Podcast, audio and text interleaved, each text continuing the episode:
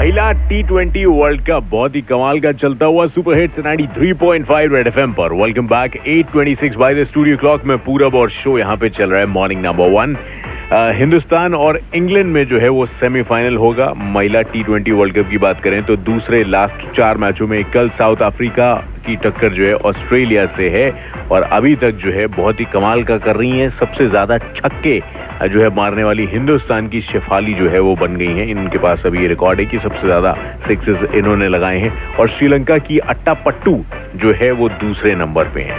हैं? मतलब इनके यहाँ भी अट्टा पट्टू है। चलो सही है भाई। तो सेमीफाइनल के लिए ऑल द बेस्ट अपनी जो है महिला टी ट्वेंटी के लिए। लेकिन साथ में बताते हैं हार्दिक पांड्या थोड़े टाइम से बाहर चल रहे हैं, लेकिन वापसी की है जो है इन्होंने गुंजाइश बना दी है। हार्दिक पांड्या ने मंगलवार को सैंतीस बॉलों में 37 बॉल्स में जो है वो सेंचुरी बना डाली।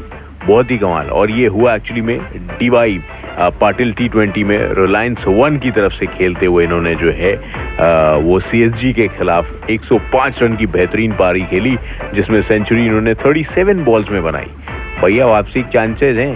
ये नहीं कि वहाँ पे बनाओ, यहाँ पे आके नहीं। यहाँ पे भी ऐसे ही करना पड़ेगा। मैं तो कह रहा हूँ सैंतीस नहीं, छत्तीस गेंदों में करना पड़ेगा यार। उसी की बात तो जनता कहेगी। आते हैं लौट के थोड़ी सी देर में सुपर हिट्स 93.5 रेड एफएम पर। बजाते रहो।